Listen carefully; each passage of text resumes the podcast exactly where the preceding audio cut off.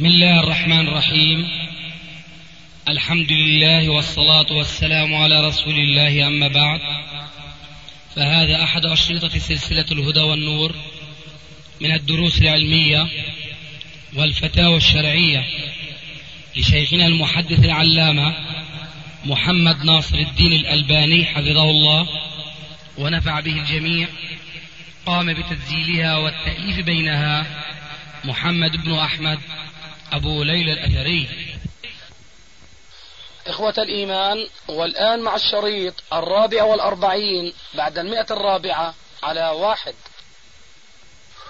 كذلك ضربنا بعض الأمثلة الأخرى منها أن كثير من المسلمين اليوم يعرضون نساءهم للفتنة ولتزل بهن الأقدام في سبيل تحصيل علم. هذا العلم أقول الآن ليس فرضا عينيا وإنما هو فرض كفائي. كأن تتخرج مسلمة طبيبة لكن أنتم تعلمون أن تخرج الطبيب اليوم لا بد أن تتعرض لكثير من الفتنة. أن تخالط الشباب والرجال من دكاترة من تلامذة إلى آخره. فكيف يستبيح بعض المسلمين أن يعرضوا أن يعرضوا بناتهم لمثل هذه الفتنة؟ الغاية تبرر الوسيلة. شو هي الغاية؟ غاية سامية. بدنا نخرج طبيبات مسلمات مشان نعالجوا نسائنا وبناتنا. لكن الوسيلة مشروعة ولا مش مشروعة؟ مش مشروعة صح؟ طيب إذا أنت فاهم هذا الموضوع إن شاء الله الآن نقول لك فيما سألت عن ذلك الشاب الذي خطب تلك الفتاة من أبيها الذي ينتمي إلى جماعة لا تعرف السنة ولا تعرف إلا العواطف الجامحة التي لا ميزان لها. فقال له اخرج أربعة أشهر. وهذا هو مهر ابنتي. هنا الآن هم يقولون اخرج في سبيل الله أربعة أشهر. هل هذا صحيح أنه خروج في سبيل الله؟ أنا أقول جوابا لا أتحيز فيه لفئة. ولكن بعد هذا الجواب لابد من بيان الحق الذي اختلف فيه الناس. إذا كان هذا المسلم الخاطب يعتقد ويعلم أن الخروج في سبيل الله زعموا أربعة أشهر هو أمر مرغوب مشروع فيه وبناء عليه يصلح أن يكون مهرا لابنة ذاك الرجل الذي طلب هذا الخروج وأن ذلك يكون كمهر أم سليم حينما رضيت من خطيبها طلحة قالت له أنت رجل مشرك وأنا مسلمة ولا يجوز لي أن أقبل بك زوجا فإن أنت آمنت رضيت إيمانك مهرا لي. فآمن. وكان ذلك مهرها. فإن كان هذا الخروج أربعة أشهر زعموا في سبيل الله مثل هذا الإيمان بالله ورسوله فليقبل ولا يتحير ولا يتردد. أما إن كان وهنا أقول ولا بد من أن أقول إن كانت هذه بدعة آه، لا يعرفها العالم الإسلامي طيلة أربعة عشر قرنا وإنما جاء هؤلاء العاجم بها ثم سلطوها على العرب الذين جهلوا دينهم والذي نزل بلغتهم فأصبحوا أعاجم أكثر من عاجم وقبلوا ما لم يكن من شرع الله في كل هذه الأيام السنين والقرون حينئذ أقول لا يجوز له. أن يخرج وأذكره بقوله تعالى كما سبق آنفا ومن يتق الله يجعل له مخرجا ويرزقه من حيث لا يحتسب. هذا أقوله. إذا كان هذا الخاطب رجلا عاديا. أما إذا كان مثل أخونا غازي إمام مسجد وعليه واجب الدعوة حينئذ يجب أن ينقلب مهر هذا الخاطب لابنة ذاك الولي. نصيحة يقدمها إلى ولي البنت ويبين له أن هذا الطلب الذي تطلبه مني أنا أرفضه رفضا باتا لأنه من محدثات الأمور وقد قال عليه الصلاة والسلام وإياكم ومحدثات الأمور فإن كل محدثة بدعة وكل بدعة ضلالة وكل ضلالة في النار. نعم. الحمد لله والصلاة والسلام. شيخنا فاضل آه هذه الجماعة أنا آه لا لا ما كان أمامي من سبيل وأنا في طريقي إلى باكستان إلا أن أخرج معهم حتى أحصل على الفيزا. وخير ما وجدت فيهم هو الإعلان الذي يكون بعد صلاة المغرب مباشرة وقبل البيان. ويقولون بالنص الواحد هكذا إن فلاحنا ونجاحنا في الدنيا والآخرة باتباع أوامر الله عز وجل وعلى طريقة النبي صلى الله عليه وسلم. وهذا خير ما وجدته في هذه الجماعة.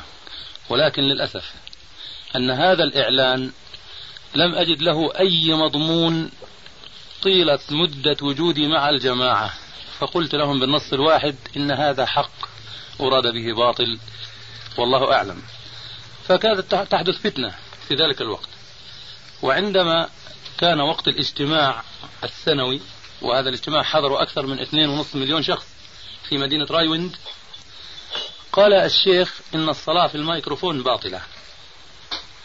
واثنين ونصف مليون شخص يستحيل السيطرة عليهم في صلاة جماعة واحدة. وكانت النتيجة أن صلاة العصر أعيدت ثلاثة مرات وفي المرة الرابعة صلينا أشتاتا كل عشرة جماعة وكل عشرين جماعة إلى آخره. وهم يقولون نحن آه، نريد أن نكون على طريقة النبي صلى الله عليه وسلم. فقلت منذ كم سنة بدأتم هذه الدعوة إلى الآن؟ إذا أنتم لم تستطيعوا حتى الآن أن تكونوا كما كان النبي صلى الله عليه وسلم فإذا أنتم أصحاب الدعوة عجزتم عن ذلك. فكيف تستطيع تقويم الناس على دعوة أهلها عجزوا عنها؟ ولكن شيخنا آه، ما نفعله نحن الآن أو ما أعتقده أنا والله أعلم. أي إنسان كائنا من كان يريد أن يضع منهجا ويأمر الناس باتباع هذا المنهج ألا يكون هذا تمردا على المنهج السماوي الذي وضعه الله عز وجل والذي أقره الرسول صلى الله عليه وسلم أو أنه عدم رضا من هذا الشخص الذي وضع المنهج وأمر الناس باتباعه بمنهج النبي صلى الله عليه وسلم؟ هذا هو السؤال.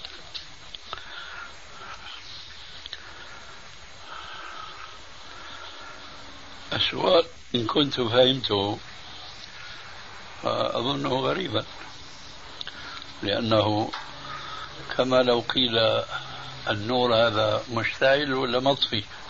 لا مشتعل. فما كل من يتخذ منهجا غير ما جاء به الرسول عليه السلام فيكون كما قلنا آنفا مبتدعا لكن الشيخ يقول هذا هو منهج الرسول صلى الله عليه وسلم. يضع منهج في عدة نقاط. يقول. نعم. طيب. فأنت أجبت بنفسك بارك الله فيك لما قلت بأنهم يفتتحون كلمتهم بكلمة جميلة جدا ولكنهم لا يطبقونها. فالعبرة بالقول فقط. والعصر إن الإنسان لفي خسر إلا الذين آمنوا وعملوا الصالحات وتواصوا بالحق وتواصوا بالصبر. فالقول لا يغني عن العمل لكن الذي يبدو وهذا الذي جعلني أستغرب سؤالك أن أنك طرحت السؤال أنه يضع منهجا غير منهج الرسول. طيب هذا يحتاج إلى سؤال يا أستاذ. وهل يخفى على إنسان أن هذا المنهج الذي يخالف منهج الرسول يكون قد آه، انطبق عليه قوله تعالى ومن يشاقق الرسول من بعد ما تبين له الهدى ويتبع غير سبيل المؤمنين نوله ما تولى ونصله جهنم وساءت مصيره. فإذا هذا المنهج كمنهج إن كان مخالفا لمنهج الرسول عليه السلام فهذا بلا شك يدور بين أن يكون فسقا وبين أن يكون كفرا يخرج به صاحبه عن الملة. وإما أن يكون منهجا مطابقا للسنة ولكنه قول لم يقترن بالفعل وحينئذ يقال كما قال رب العالمين يا أيها الذين آمنوا لم تقولون ما لا تفعلون؟ كبر مقتا عند الله أن تقولوا ما لا تفعلون. فإذا منهج مخالف للسنة نضرب به عرض الحائط منهج مطابق للسنة نطالب أصحاب هذا المنهج بالعمل به وألا يكون مجرد قول. هذا شيخ ينقلنا إلى السؤال التالي وهو يعني ما أردته بالفعل. هاته الآن كثير من الناس كأتباع مثلا هذه الجماعة قدسوا مثلا الشيخ إلياس اللي هو مؤسس هذه الدعوة وأصحاب دعوة أخرى قدسوا غيره من الناس. واتبعوه يعني اعتبروه رجل يجب أن يتبع ويجب أن يحتدى به. وكل جماعة بحثت على اسم تسمي بها أنفسها حتى تميز نفسها عن باقي الجماعات. فألا يجب محاربة كل هذه الأسماء والرجوع إلى الاسم الذي سمانا به الله عز وجل في سورة آخر سورة الحج. ملة أبيكم إبراهيم هو سماكم المسلمين من قبل وفي هذا. فوجدنا أن كثرة المنهجيات وكثرة الأسماء ما زادت المسلمين إلا بعدا عن الكتاب والسنة. فإن كان كل مسلم هو أمل أن يتبع الرسول صلى الله عليه وسلم وهدفه الوحيد هو الرسول صلى الله عليه وسلم فأعتقد من الممكن أن نتفق على طريق واحد. ألا يجب محاربة كل هذه الأسماء وكل هذه المنهجيات أيضا؟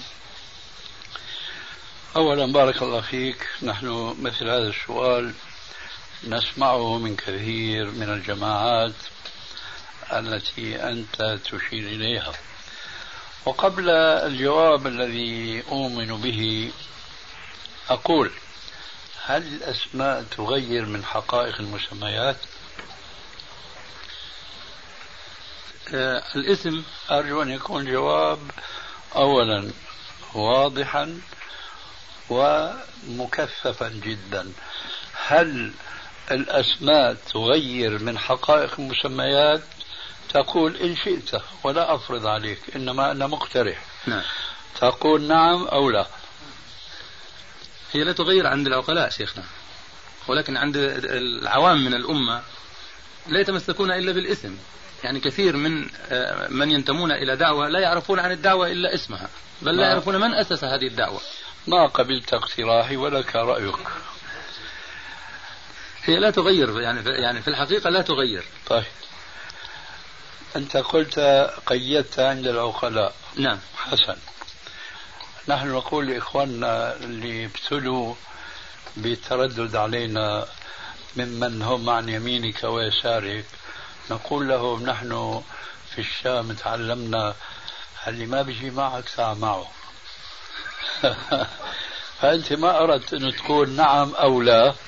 لكن أجبت وأضفت. معلش فقلت آه، الاسم لا لا يغير من حقائق المسميات عند العقلاء. طيب. الدعوة تفيد العقلاء ولا الحمقى؟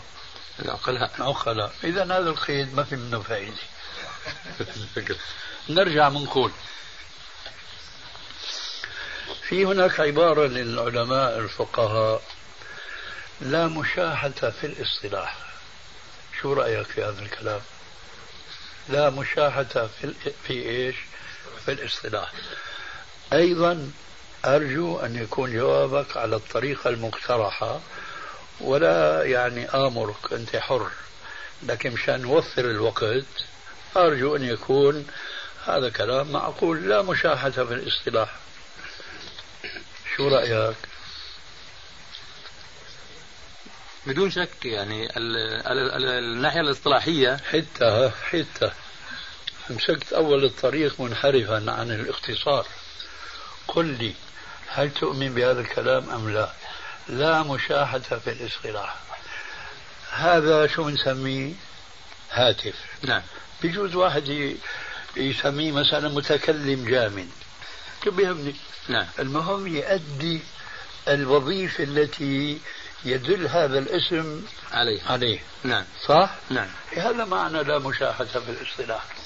شيخنا آه، لو تسمح لي يعني. تفضل. كنا في. يعني والعياذ بالله في جدل مع متصوفة في باكستان. فقالوا نحن متصوفة بدون صناديق نذور. نحن متصوفة يا أستاذ بارك الله فيك. لو مشيت معي كنت استرحت وأرحت. نعم. التصوف هل يدل على منهج أنزله الله؟ لا. طيب. نعم. السلفية تدل على منهج أنزله الله؟ إن شاء الله ذلك. بارك الله فيك. نعم. فإيش جاب هذا لهذا؟ هم قالوا هذا الكلام شيخنا. إيش قالوا؟ قالوا نحن لا نتمسك بأي فعل من أفعال هؤلاء بل نكفرهم ونشك في دينهم. مين هؤلاء؟ اللي, اللي يطوفون حول المقاصير وينذرون لغير الله ويستعينون بغير الله. حتى حتى الآن نحن في الأسماء. نعم. أنت رجعت للمبدأ التصوير خذ بالك. فقالوا نحن يعني في كل غير هذا لكن نحن نعتبر أن التصوف هو العمل بالكتاب والسنة. يا أخي بارك الله فيك. أجبنا لك مثال. لا مشاحة في الاصطلاح لكن هذا الاصطلاح ينبغي أن ينبئ عن حق نؤمن به. وأنا أريد أن أتعلم كيف أرد عليهم في هذه لأنه هم في نحن في هذا الطريق بارك الله فيك. نعم. والآن أول شيء هو ما سمعت مني لما سألتك التصوف هل يدل على المنهج الذي جاء به رسول الله صلى الله عليه وسلم وطبقه السلف الصالح. قلت بصراحة المسلم. نعم. لا. نعم. لكن لما تسمع كلمة السلفية هل تدل على العمل بالكتاب والسنة وعلى ما كان عليه منهج السلف الصالح؟ قلت نعم. نعم. إذا تقول لهم فحسبكم هذا التفاوت بيننا وكل إله بما فيه ينضح. التصوف ما بدل على منهج علمي صحيح بحيث إنه لما ندعو الناس تعالوا يا جماعة تصوفوا معنا شو هذا التصوف؟ هل هو العمل بالكتاب والسنة؟ قد يقولون وكل المسلمين يقولون نعم وأنا سأعود إليك بجواب عن سؤالك يعني طرحته الا نتفق على أن نسمي أنفسنا كما سمانا رب العالمين مسلمين ونلغي كل هذه الأسماء كان بإمكاني أن أقول لك لا. نلغي الأسماء كلها إلا اسما واحدا اليوم هي السلفية.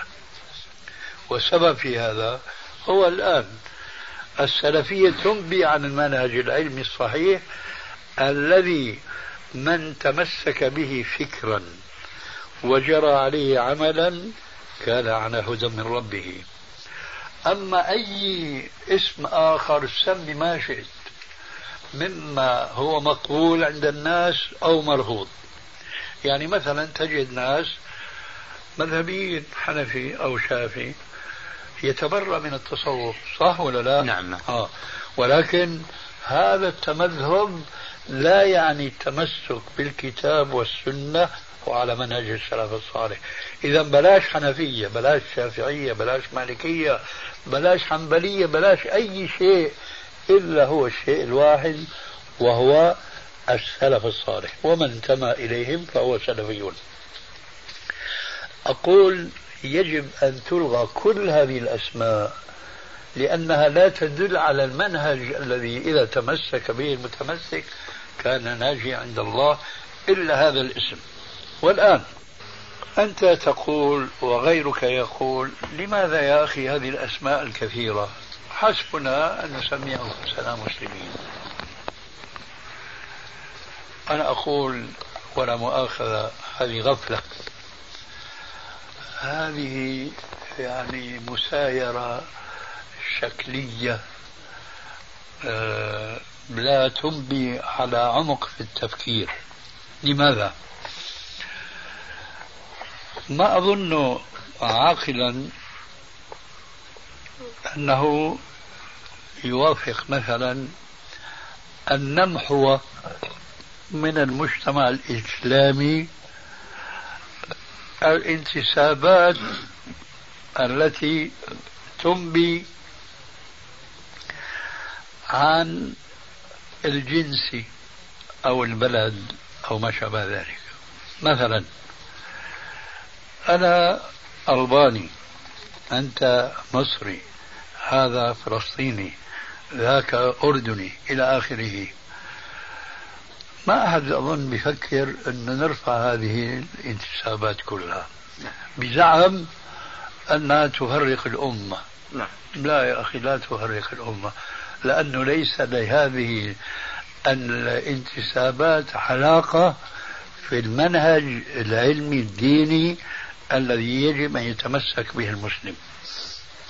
ولذلك كان هناك مهاجري وكان هناك أنصاري كان هناك مدني كان هناك مكي كان هناك طائفي. إلى آخر الانتسابات المعروفة حتى اليوم ولا يمكن إنكار شيء منها إطلاقا. لماذا؟ لأنها لا تتعارض مع الدعوة الإسلامية الحق. إذا عرفنا هذه القاعدة فالآن المسلمون كما نعلم جميعا متفرقون شذر مذر كما جاء في الحديث المعروف فرق 73 كلها في النار إلا واحدة.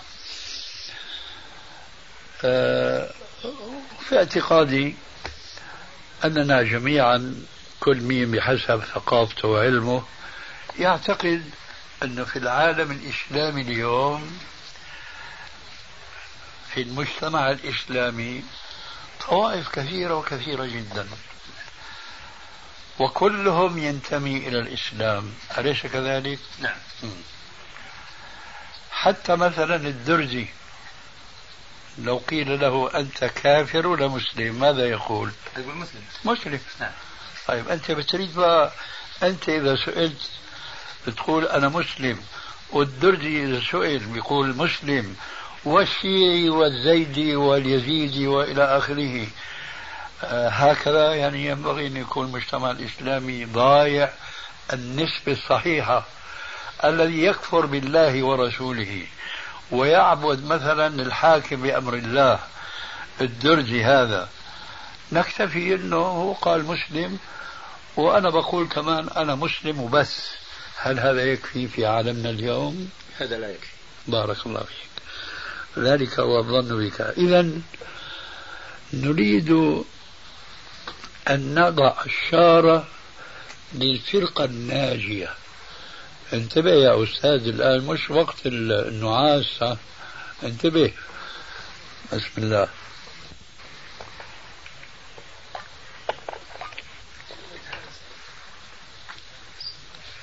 لابد من أن نضع اصطلاح علمي رجوعا إلى القاعدة السابقة. تعرف شو هي القاعدة السابقة؟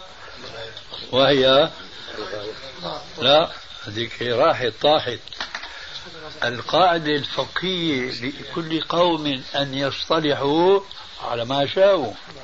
فالآن لابد من أن نصطلح على اسم يميز المسلم المهتدي بالهدي الصحيح والمسلم المنحرف عن الهدي الصحيح أليس هذا من الأمر الضروري؟ أنا معك في هذا شيخنا جميل. ولكن إضافة صغيرة لو. تسمح. في بعض الأماكن وفي بعض البلدان خاصة مثلا في سوبا سرهد في بشاور المكان الذي أنا أحيا فيه الآن الاسم فقط هو المحارب المنهج السلفي الصحيح يعلم الله الغالبية العظمى من الناس لا يحاربونه وأنا رجل بفضل الله سبحانه وتعالى يعني أعرف منهجي وأؤمن به وأريد أن أنشر المنهج فبناء على ذلك قررنا إلغاء الأسماء جميعا وإذا نزلت كل المناهج في السوق في السوق أمام الناس أنا أعرف أن هذا المنهج سينتصر بإذن الله سبحانه وتعالى. ألغيت الحق بهذا. تركت الحق وألغيت الحق. لأنك ما دام تعتقد أنه المنهج السلفي حق والاسم الدال على هذا الحق حق فسويت بين هذا الاسم الدال على الحق والاسم الذي يدل على غير الحق فمعنى هذا أنك ظلمت نفسك قبل أن تظلم الآخرين. هذا من ناحية. ومن ناحية أخرى أنا كنت قلت هذا الكلام لما كنت أستاذا في الجامعة الإسلامية قبل ثلاثين سنة. لأن هذه الجامعة الإسلامية في المدينة المنورة كانت تجمع ولا تزال من مختلف البلاد الإسلامية. من جملتها من العرب ولا أزال أذكر الشخص وهو صديقنا الآن اللي طرح علي هذا هذا الاعتراض. قال لي يا أخي أنتم ليش بتقولوا سلفية وسلفيين من آخره؟ والله سمانا بالمسلمين. وهو من الأخوة المسلمين. فأنا قدمت هذه مقدمة وربما أطول منها وأخيرا أقول أنا أمشي معكم على القاعدة السورية آنفة الذكر. هذه ما بيجي معك تعال معه ألغوا اخوان مسلمين وحزب التحرير وشباب محمد والمذهب الحنفي والشافعي والمالكي والى آخره. وبنجي لجماعتك هذول جماعة التبليغ. ألغوا كل هذه الأسماء ونحن معكم في المقدمة. هو الذي سماكم مسلمين.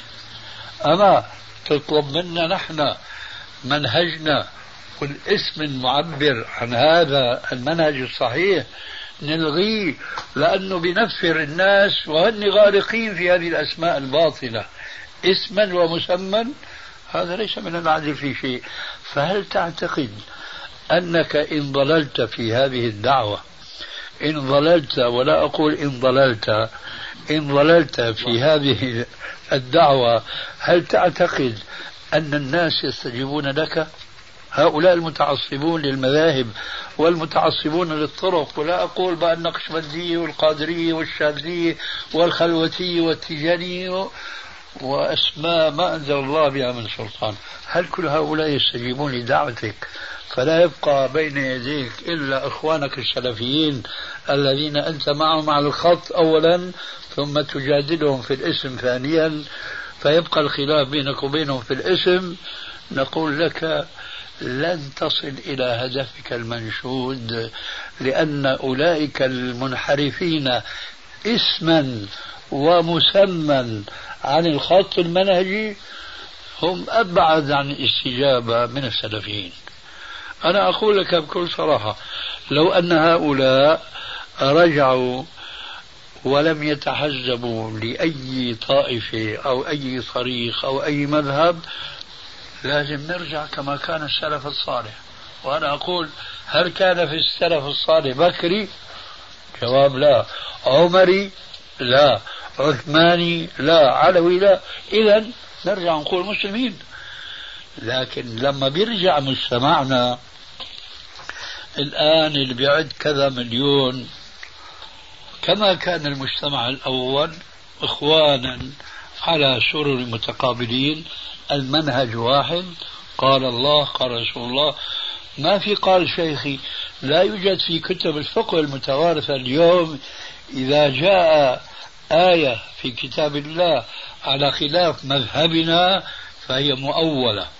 وإذا جاء حديث عن رسول الله صحيح على خلاف من فهو منسوخ.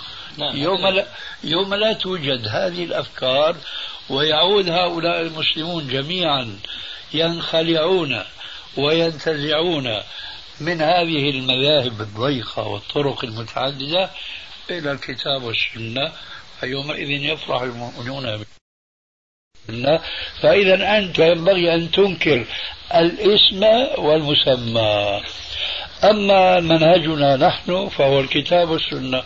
والله السلف الصالح ما في عندهم شيء اسمه سلفي. صحيح. ولا في عندهم شيء اسمه نحوي. ولا في عندهم شيء اسمه علم التوحيد. كل هذه اصطلاحات تدل على مسميات. فإن كانت هذه مسميات حق فما في مانع من استعمالها لأنها تؤدي إلى حق. إذا ظهر الفرق بين اسم السلف والانتساب إليهم وهذه الأسماء الأخرى على أشكالها وأنواعها العديدة الكثيرة. هناك فرق اسما ومسمى. فأنا أرجوك رجاء حارا أن تتبين هذه الحقيقة وأن تدعو لإلغاء كل المسميات وإلغاء أسمائها أيضا.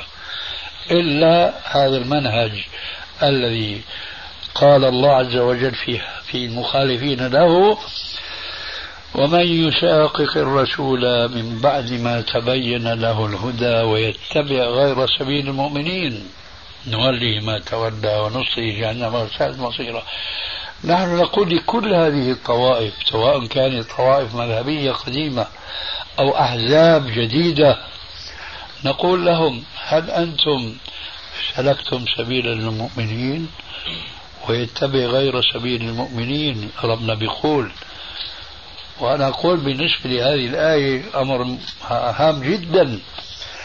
ربنا عز وجل لو شاء لم يذكر ويتبع غير سبيل المؤمنين.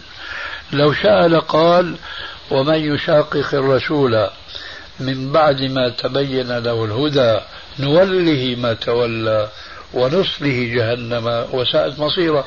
لأنه لا شك اللي بيخالف الرسول ويشاققه لا شك أنه من أهل الضلال. إذا لماذا ربنا عطف على قوله ومن يشاقق الرسول من بعد ما تبين الهدى ويتبع غير سبيل المؤمنين؟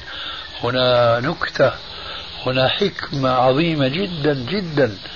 تلك هي أننا نحن وبيننا وبين رسول الله صلى الله عليه وسلم أربعة عشر قرنا لا نستطيع أن نستقل بأن نفتح القرآن الكريم وإجي فسر الآية حسب فهمي للغة العربية. ما يكفي هذا. في الأمس القريب البارحة أول البارحة كان عندي رجل رجل موظف يبدو كبير. كانت زوجته قدمت لي كتابا ضخما جدا. يعني هكذا. مؤلف من واحد سوري اسمه المهندس فلان شحرور. هذا المؤلف أعرفه أنا لما كنت في دمشق ابن رجل من إخواننا. وأعرف أن ابنه هذا تعلم عند الصوفيات وكنت جلست معه بعض الجلسات شعرت منه أنه منحرف عن الإسلام بالكلية يعني. شو هاي أنا صار لي أكثر من عشر سنوات خرجت من دمشق وإذا هو مخرج كتاب شو مسميه؟ الكتاب والقرآن. شو الكتاب؟ نعم. شو الكتاب؟ ها الكتاب القرآن خبيث. لما بتقرأ جوا بيتكلم مثل الصوفية تماما لما بيشرحوا بعض الآيات مشان يطبقوها على مذهبهم. لا بتنزل بيقولوا عنه بالشام لا بميزان ولا بأبان. يعني لا يقبل لا لغة ولا عقل ولا شرع. وهكذا يفسر الآيات حسب كيفه. من تفسيره بيقول لك الكتاب شيء والقرآن شيء. هذا جوا الشرح. فدل على هذه الضلالة بالاسم الكتاب والقرآن. وبتعرفوا في اللغة الواو تفيد التغيير فالكتاب شيء والقرآن شيء. ولما بيجي عند قوله تعالى في أول سورة البقرة ألف لام ميم ذلك الكتاب لا ريب فيه بيقول لك هذا مو القرآن. المهم هذا رجل آه، تناقشنا معه في هذا الكتاب. وإذا به بيجيب أمثلة كيف يفسر القرآن. منها قوله تعالى وكان عرشه على الماء. شو فسر العرش؟ السيطرة. كان عرشه أي سيطرته على على الماء. على كيفه قلت له يا أخي في باللغة العربية اللي أنت بتتكلم فيها. العرش هي السيطرة. الشاهد فهذه الطوائف لا تتمسك بمنهج اتباع سبيل المؤمنين. هنا شاهد.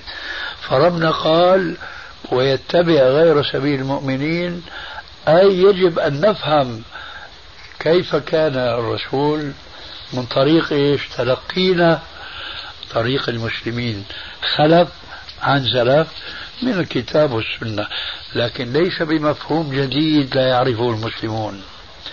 فالمسلمون كما قلنا آنفا لصاحبنا بأنه ما يعرفون خروج أربعة أشهر في سبيل الله.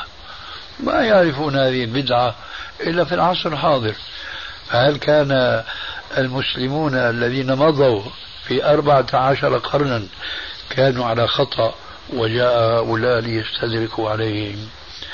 ضربت لهذا الرجل مثالا بالقاديانيين لابد أنكم تسمعون عنهم. هؤلاء يشهدون أن لا إله إلا الله وأن محمد رسول الله يصلون ويصومون وإلى لكن يعتقدون بأن هناك أنبياء بعد نبينا محمد عليه الصلاة والسلام.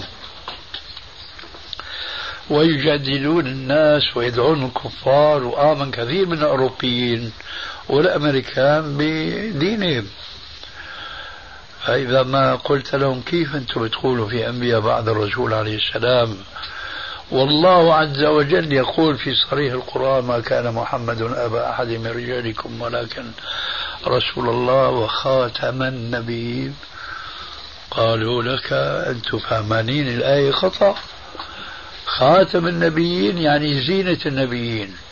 كيف الخاتم في الإصبع؟ هو زينة الإصبع كمان الرسول هو زينة الأنبياء مش معناه أنه هو آخر الأنبياء. إذا هذا آمن باللفظ لكن كفر بالمعنى.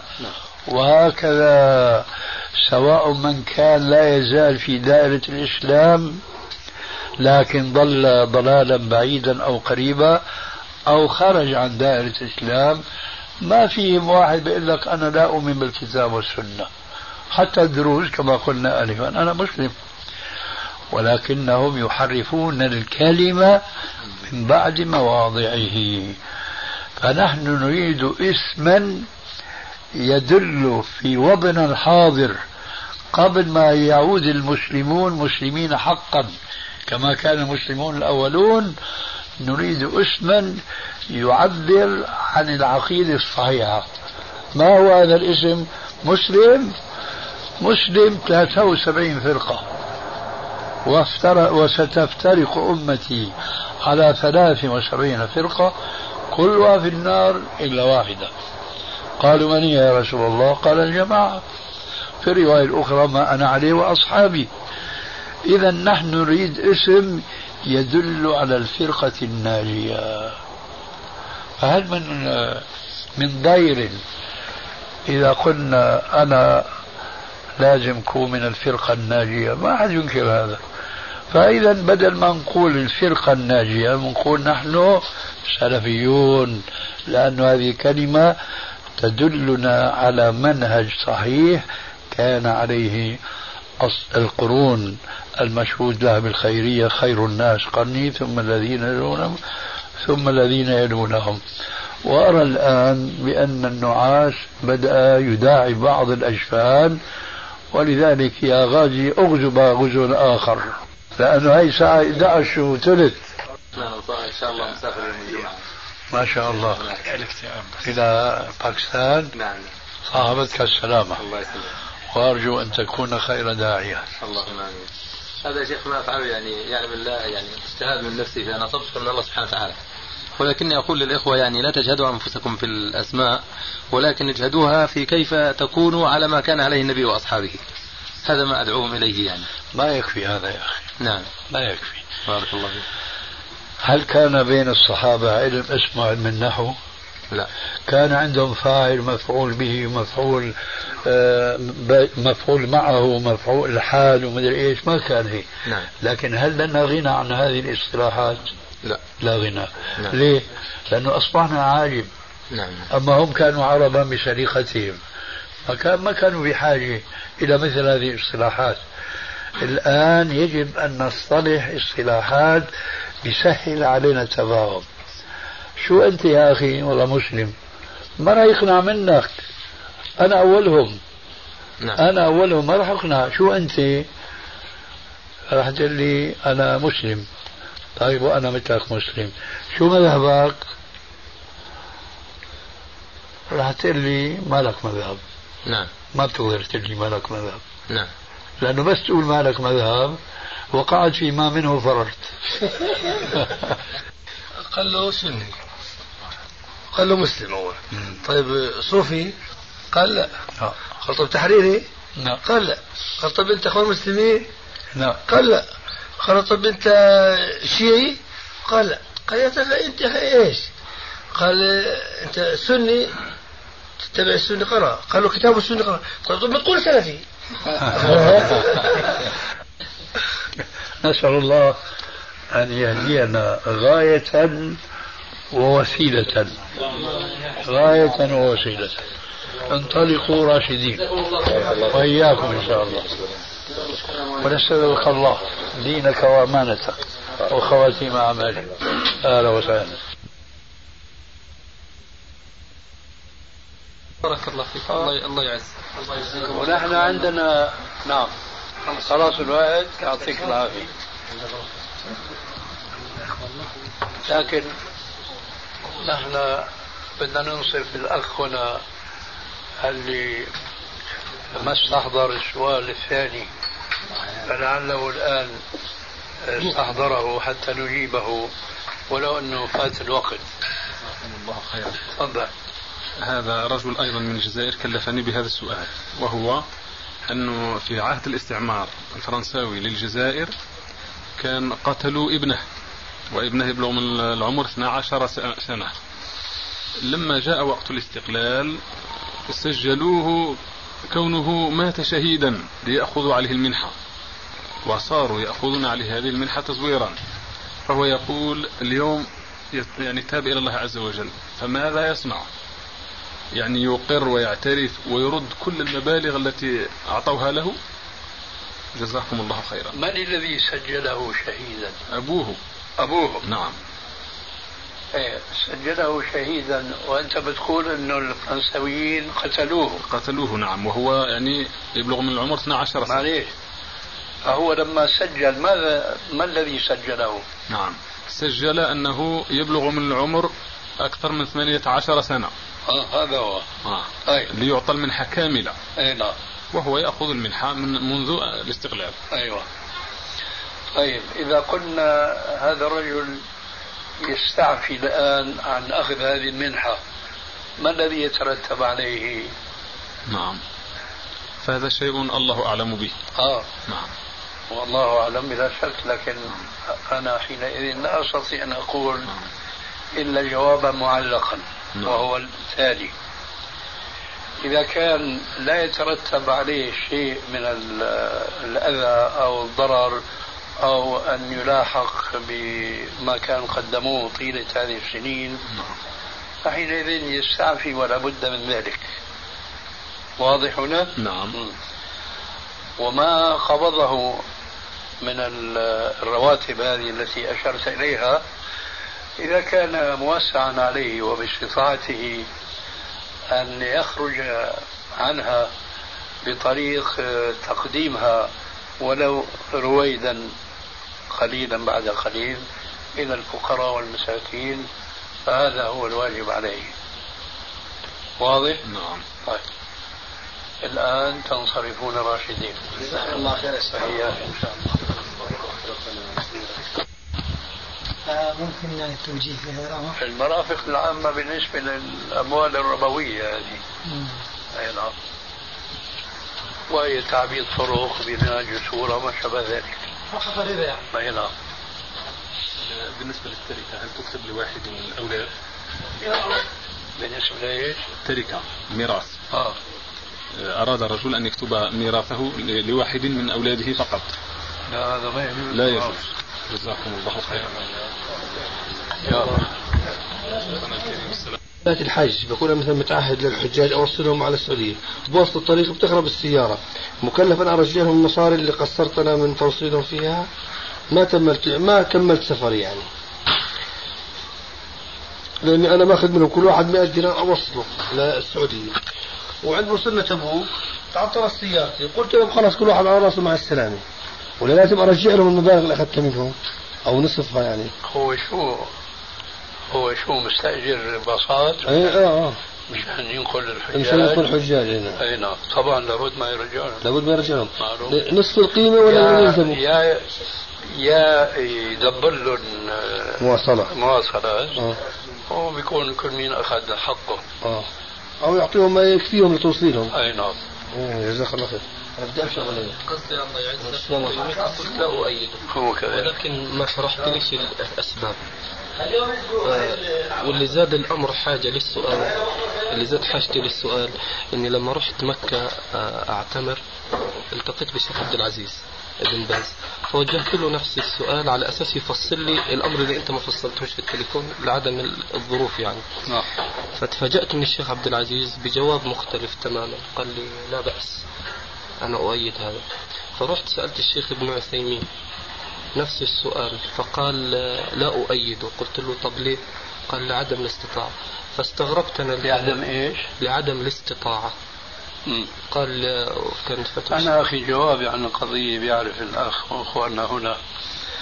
نابع من ما أدندن دائما حوله ولعله سبق الإشارة إلى شيء من ذلك أنه نريد أن نستأنف الحياة الإسلامية ونريد أن نقيم دولة الإسلام على وجه الأرض. ما هو الطريق؟ الطريق نعم. عليكم السلام. عافاك الله. بس متأخر. تفضل. شيخنا في سؤالين كما تفضل- زي ما قلت لك على أساس إنه الفترة الجاية بحكي معك من الكويت أنا. إيه. الأول بالنسبة للمرأة هل يجوز لها أن تظهر مثلا أثناء رضاعة ال- ولدها تظهر العورة أو تظهر أقصد الثديين أمام محارمها مثل أبوها أو أخوها؟ لا ما بيجوز آه، هذا الأول جزاك الله خير السؤال الآخر اللي هو بالنسبة للمسافر اللي يقيم في الأردن مثلا. أنا الحين جاني الكويت رايح الأردن لمدة شهر. هل أقصر وأتبع الصلاة؟ إذا نويت الإقامة في الأردن وعزمت على هذه الإقامة وجمعت أمرك عليها فتنقلب صلاتك إلى صلاة مقيم. أما إذا كنت آه، لم تعزم على الإقامة بمعنى بمعنى أنك أنت بتقول اليوم بسافر وبكرة بسافر وراحت مدة أسابيع فأنت في هذه الحالة تصلي صلاة المسافر يعني مش متأكد إذا كنت راح ثابت ولا لا. يعني مش مش متأكد إذا حكون ثابت. إذا عزمت على الإقامة وجمعت الأمر في قلبك أنك تقيم جمعة جمعتين فأنت مقيم. أما إذا كنت تردد في نفسك بتقول في نفسك اليوم وبكرة اليوم وبكرة فأنت مسافر. آه. الله يجزيك الخير وبارك الله فيك يا شيخ. الله يحفظك. يا شيخ الله حاجة إن شاء الله جاي على الأردن خلال الفترة القادمة. سلامتك. الله يبارك فيك أهلين. السلام عليكم. فنحن ندين الله بأنه الأمة الإسلامية يستحيل أن يعود إليها عزها ومجدها ودولتها إلا بأن يستأنفوا الحياة الإسلامية. واستئناف الحياة الإسلامية تتطلب ركيزتين أساسيتين. الأولى شو عم يسوي؟ بنادوا من برا مين في برا؟ أبو عبد الله والشباب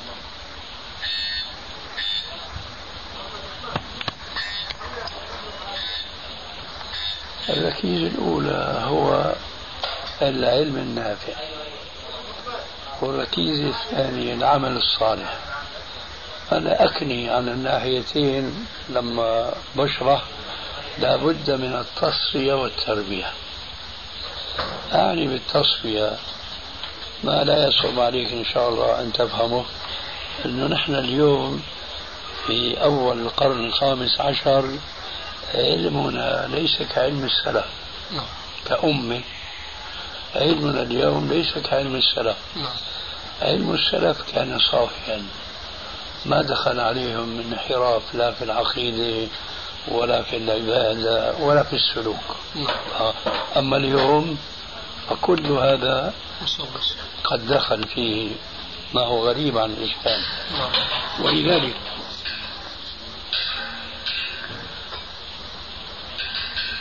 الإسلام هو العلاج كما كان من قبل فهو سيكون فيما بعد الإسلام هو الذي أعز العرب وأنقذهم من الشرك إلى التوحيد من الظلام إلى النور من الضلال إلى الهدى. هذا الإسلام بصفائه هو الذي سيعيد المجد إلى هؤلاء المسلمين.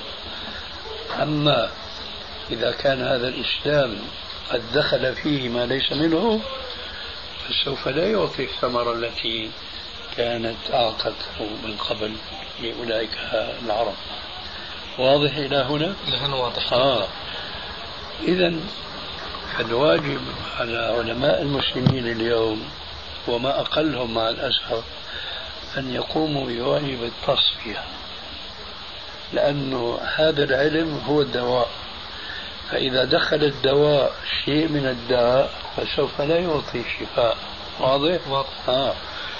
لذلك فلا بد لعلماء المسلمين المخلصين منهم والعارفين بالكتاب والسنة الصحيحة أن يقوموا بواجب التصفية نعم. سواء ما يتعلق بالعقيدة أو بالعبادة أو بالسلوك ويقترن ما هذه التصفية التربية نعم. واضح؟ واضح نعم. الآن أينما نظرت في العالم الإسلامي كله مع الأسف ليس شيء من هذا متحققا في جماعة متكتلين على هذين الركيزتين أو هذين الأساسين. واضح؟ واضح جدا. إذا تبين لك هذا فالانتفاضة في فلسطين على أي أساس قام؟ فيها من الجميع. هذا هو. نعم. أنا على مثل يقين أنه أكثر الجماعة هنيك التوحيد عندهم ما هو صافي. فضلا عن العبادات الصلاة والصيام وإلى فضلا عن السلوك. يعني الآن خلينا نكون صريحين. هل هناك في بلاد الإسلام ألف رجل فقط مش ألوف مؤلفين ولا بقول مليون وملايين؟ رب علموا تعليما واحدا. على هذا الأساس من التصفية. وربوا تربية واحدة حتى كانوا كقلب رجل واحد. لذلك بناء على هذا أنا أعتقد أنه أي ثورة تقوم في أي بلد من بلاد الإسلام على غير هذا الأساس فهي غير ناجحة. والواقع أكبر شاهد الفتنة التي أقامها بعض الناس في الحرم المكي نعم. وما العاد عنك ببعيد. نعم. هذول كانوا تقريبا يعتبرون سلفيين. نعم. لكن طلب للشيخ عبد العزيز. آه. نعم. لكن ما كانوا أولا على علم جامع وما ربوا. نشأوا هلا في نهضة علمية بيسموها اليوم صحوة ها؟ لكن ما في تربية. هلا كثير من طلاب العلم بتلاقيهم هاجمين هجوم على تأليف رسائل وهن بعد في أول إيش؟ الطريق. هذا شو بدلنا بدلنا أنه ما في تربية ما في خوف من الله ما في بعد عن الرياء وحب الظهور وقديما قالوا حب الظهور يقطع الظهور وهو إلى آخره. هذا يحتاج إلى زمن. تربية يعني. مفهوم. بعد التصفية يحتاج إلى تربية. هذا كأمي كجماعة غير موجودة اليوم على وجه الأرض وبخاصة في فلسطين. ما أصيبوا في فلسطين باحتلال اليهود لبلادهم لأنهم كانوا مسلمين حقا. ولا أنا أزكي غيرهم. كل البلاد الإسلامية كل الشعوب الإسلامية هكذا. لكن لكل شعب دوره في علم الله عز وجل. من هذا المنطلق أنا بقول ما أؤيد الانتفاضة. ولا أؤيد الثورة السورية اللي قامت أخيرا كما لا أؤيد الثورة اللي قاموا في الحرب. واللي قاموا عندكم في مصر وقتلوا السادات في الآخرين ولا يزالوا حتى اليوم. نعم؟ في سوريا بقول. ما أنا قلت سوريا. كل هذا لا يفيد إطلاقا. وإنما الذي يفيد هو أن نظل نمشي على العلم الصحيح وأنا ربي أولادي وبناتي والثاني والثالث والرابع وهكذا يعني التاريخ يعيد نفسه كيف فعل الرسول عليه السلام نحن يجب أن نفعل كذلك. شيخ الله يكرمك أنا اثقلت عليك آه. لكن في يعني أنا كل الكلام اللي قلته جزاك الله خير إن شاء الله مستقر في قلبي. إن شاء الله. لكن في حاجة دائما مثلا إحنا لما نشوفك نستحي نسألك فيها مع إنه إحنا جهله فيها. أه، ولكن حياتنا منك يمنعنا. لكن المره دي بنسأل وانت اعذرنا كل الكلام اللي قلته يا شيخ نحن نسلم به إن شاء الله. ولكن النقطة الأخيرة اللي عايزين بس توضحها لنا يجي طلاب العلم أو أو أو يقولوا إحنا بنسلم معاكم تصفية تربية وكل الكلام ده إحنا بنسلمون لكن السؤال متى تنتهي هذه المرحلة؟ ومتى مثلا العالم؟ هذا السؤال لا يجوز. هذا السؤال لا يجوز. لأنه قضيتنا نحن مش قضية مادية. كالامور الاقتصادية بيضعوا لك خمس سنوات بيمشوا على منهج بعدين إيش؟ بيرتقوا منهج ثاني هذه أمور لها علاقة ب بالأمور القلبية والتربوية والآخرة. شو متى؟ نحن علينا أن نمشي في الطريق. أما متى نصل؟ نعم. لسنا مسؤولين. لا ليس القصد مثلا من الناحية الزمنية. إنك أنت كعالم مثلا متى تحدد إنه الأمة الآن مهيئة تنتقل مثلا لتنصيب إمام؟ مش وقت زمني. يعني سبق العلامات اللي سبق الجواب آنفا. أنا قلت لك هل علمت ألف رجل اجتمعوا على أساس التصفية والتربية؟ شو كان جوابها؟ لا طبعا. طيب. نعم. أنا بعيد السؤال عليك وأنت يعيده على من سألوه. إمتى بيجتمعوا هذول الألف على تصفية واحدة وعلى تربية واحدة؟ بدون إمتى؟ بدون تحديد هذا هو الجواب. هذا هو الجواب. إذا كان ألف رجل ما بنقدر نقول إمتى؟ فشلون الأمة هي اللي بدها توجد الخليفة وتبايع الخليفة وحتى ربنا عز وجل ينصر المسلمين على أعدائهم. لا أنا بقول يعني هل تكون الصبغة الغالبة عليهم التدين؟ آه، أو جماعة تصل مثلا 12 ألف لقول النبي لن يغلب أنا قلت لك ألف هلأ أنا قال بألف. نعم. إذا الألف موجودين 12 ألف موجودين. لا يستحيل طبعا. يستحيل. نعم. شوف أنا لما بتكلم بشيء من التفصيل وهذا رجل عنده تسجيلات حول النقطة هاي.